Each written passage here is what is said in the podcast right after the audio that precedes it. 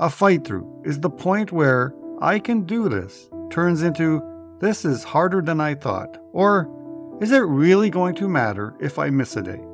You will inevitably encounter a fight through moment. So the question is, will you win over them or let them win over you?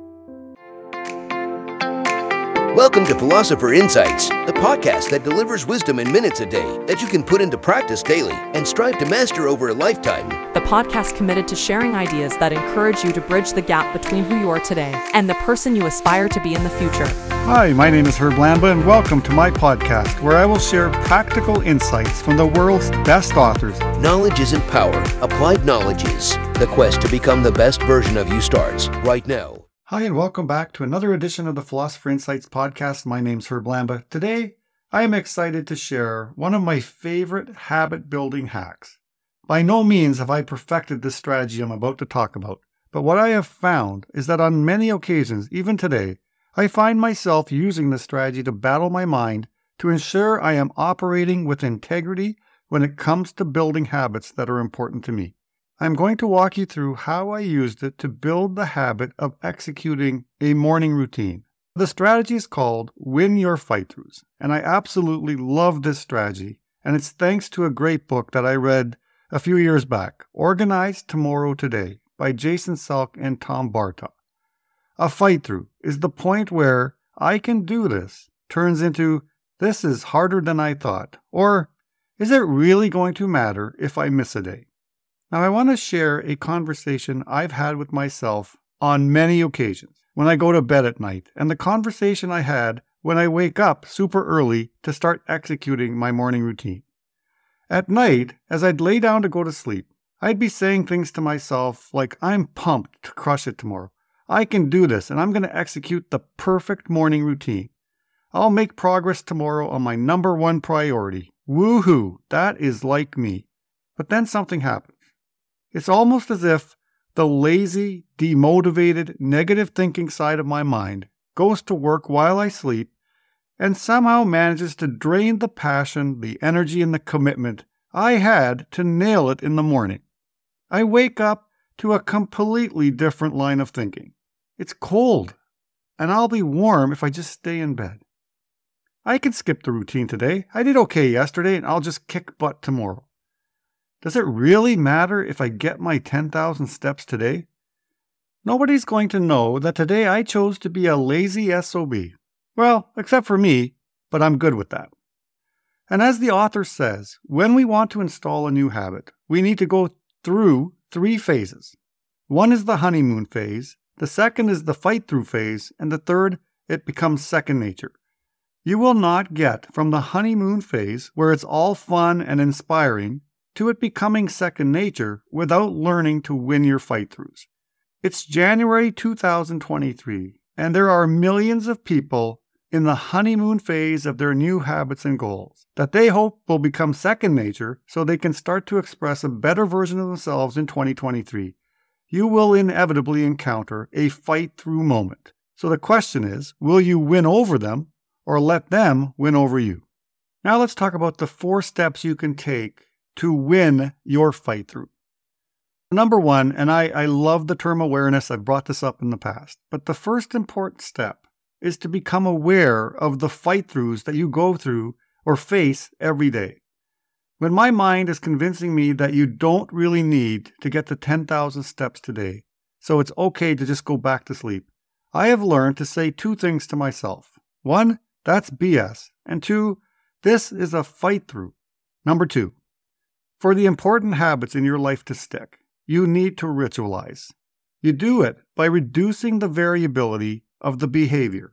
And as I learned in the Optimize Coach program, you start to use your willpower wisely to install habits that run on autopilot. Let me say that again. You start to use your willpower wisely to install habits that run on autopilot. Once I let that sink in, that if I did this consistently long enough, it's not going to require as much discipline because it'll just become something that's so ritualized and basically on autopilot.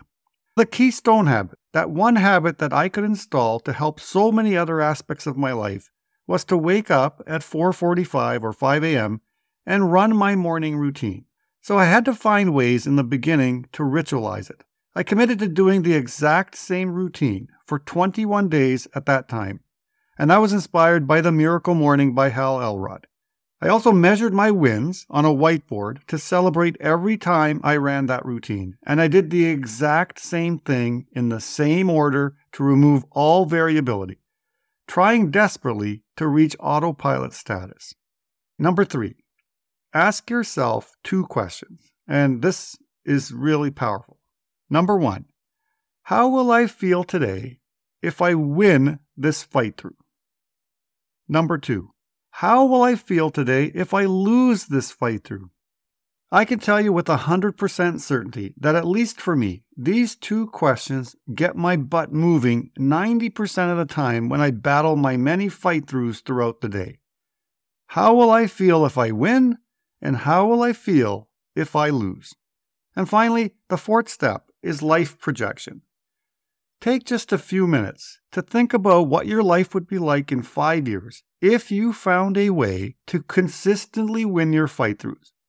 How many kryptonite habits, those habits that don't serve you today, could you replace with life-changing positive habits that allow you to live life at a much higher level? I honestly don't know why this strategy works so well, but all I do know is it continues to help me multiple times a day. I use it to eat healthier, to commit to the priorities I have for myself, but I'm not perfect. I still lose my fair share of fight-throughs, but I'm not losing as many times as I was before. I raised my awareness to these daily battles and the importance of winning my fight-throughs. It's not nearly as difficult as it was on day one. I know the likelihood is people are going to listen to this, people are going to go, that sounds nice, but you're never going to actually think about it. You're never going to actually try it. And I would recommend that you take a different approach. Write this statement down in your journal every day. Write this statement on a sticky note where you can see it every day. And get your mind thinking about fight-through moments, because you're going to have them multiple times a day.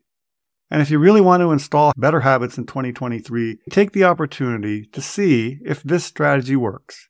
So I will leave you today with the same two questions I asked earlier. Number one, how will you feel if you win your fight-throughs? And number two, how will you feel if you continue to lose your fight-throughs? You've been listening to Philosopher Insights with your host, Herb Lamba. If you enjoyed this episode and you'd like to support the podcast, please share it with others, post about it on social media, or leave a rating and review.